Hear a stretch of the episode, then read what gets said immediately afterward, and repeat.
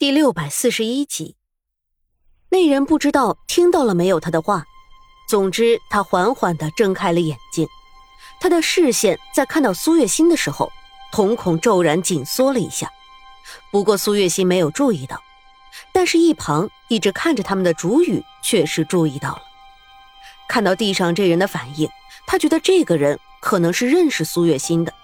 想到这里，他才去看地上这个人的脸。意外的，他也觉得很熟悉，就好像是在哪里见过一样。可是，在熟悉之中，却又有一些陌生。而这时，地上那人已经完全的睁开了眼睛，瞳孔里也恢复了一些神采，看着头顶上方的苏月心，他的嘴唇嗫嚅了几下，像是要说什么，可是他的声音太低了，苏月心只能靠近对方才能听清楚对方的话。他低下头，缓缓的靠近对方，这才听清楚了对方在说什么。没用的，没用的，来，来不及了，这，这是人祸。那人低沉的声音传来，接着那人就头一歪，再也说不出话了。苏月心还想再问什么，也只能作罢，遗憾的将人放下，站起来。这个时候，朱玉才想起来自己在哪里见过这个人了。面前的这个人，分明就是资贵人身边的小太监小房子嘛。姐姐，这人是资贵人身边的人。朱玉蹲下来，靠近苏月心身边，低声说道：“资贵人身边的人。”苏月心有些吃惊的看着朱玉：“是啊。”你应该也见过的，有一次他去替资贵人送东西给我，就是他。朱玉说道。这下子苏月心算是彻底的想起来了，当时朱玉还没有被打入冷宫的时候，资贵人偶尔会去送一些东西给他，算是示威，而每一次送东西的都是一个小太监。不过当时苏月心不在意这些，也就没有仔细的看过小太监的长相。现在被竹雨一提醒，他这才想了起来，低下头再去看怀里的人，渐渐的和那个人的脸孔重合在一起了。还没有等苏月心从震惊中回过神来，突然的，身边的几个靠得近的村民突然开始恶心呕吐起来，接着就有人开始疯狂的抓挠自己的身体，用的力气都不小。每一次都能在自己的身体上留下一道血印。渐渐的，人群里开始传出了惊呼声，周围的人立马骚乱了起来。我这是怎么了？好痒啊！我身上好痒，能不能帮我挠一挠？帮我挠挠后背，我好痒，我好痒！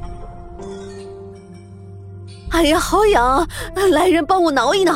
哎，快帮我挠一挠！哎，太痒了，受不了了，我受不了了，帮我挠一挠啊！人群里有人开始疯狂的大喊道，一边喊着，他们的手一边不停的在自己的身上抓挠着，留下了一道道的印记。听到这阵骚动，马上有人联想到了之前不久的时候，苏月心说过的，这人身上的极为可能是一种传染病。众人纷纷的马上远离了那几个身上有异样的人，那副样子恨不得将自己给藏起来一样。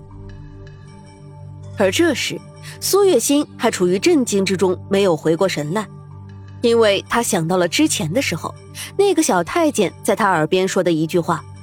按照小太监话里的意思，那就是说这是一场人祸。可是他究竟是做了什么？难道是资贵人要杀他灭口？可是为什么会选择在这里呢？苏月心没有反应过来，可竹雨却反应过来了。在周围人那不善的眼神看过来的第一时间，他就反应过来了。来不及和苏月心解释什么，他直接伸手一把拉起苏月心，拉着人就跑开了。周围的人看到他们，自然是远远的赶忙让开路，生怕和他们碰触到了。一直到被竹雨拉着跑回了家，苏月心还没有回过神来。直到竹雨准备来脱他衣服时，他才回过神来，有些茫然的看着竹雨。姐姐，你快把衣服脱下来吧，这衣服恐怕是不能再穿了。你和那个小太监接触的时间最长，还不知道你有没有也被传染。先洗个热水澡吧，这衣服我一会儿拿出去烧掉。”朱雨说着。朱雨，你别碰我，你还怀着身孕，现在是身体最没有抵抗力的时候，万一真的有什么事情，你怎么扛得住啊？你快出去吧，别碰我了。苏月心这才反应过来，朱雨还是一个有身孕的人，赶忙的要赶人离开。姐姐，你别担心了，我刚刚看过了，我没事儿。再说了，我刚刚虽然没有碰到他，但也离他那么近，也需要洗个澡。既然如此，那就一起吧，没什么的。朱雨不甚在意的说道：“不行。”我碰了他那么长时间，万一传染给了你怎么办？你快出去吧。”苏月心强硬的说道。最后，竹雨还是没能拗过苏月心，而是等苏月心洗完了澡之后，自己又换了新的水洗了一次。两个人洗完澡，发现身体没有什么不舒服的地方，也没有那些人说的发痒、呕吐什么的，心里也就放心了许多。经过了这次的事情，苏月心更加的感受到了竹雨的关心，对于竹雨也是更加的疼惜了。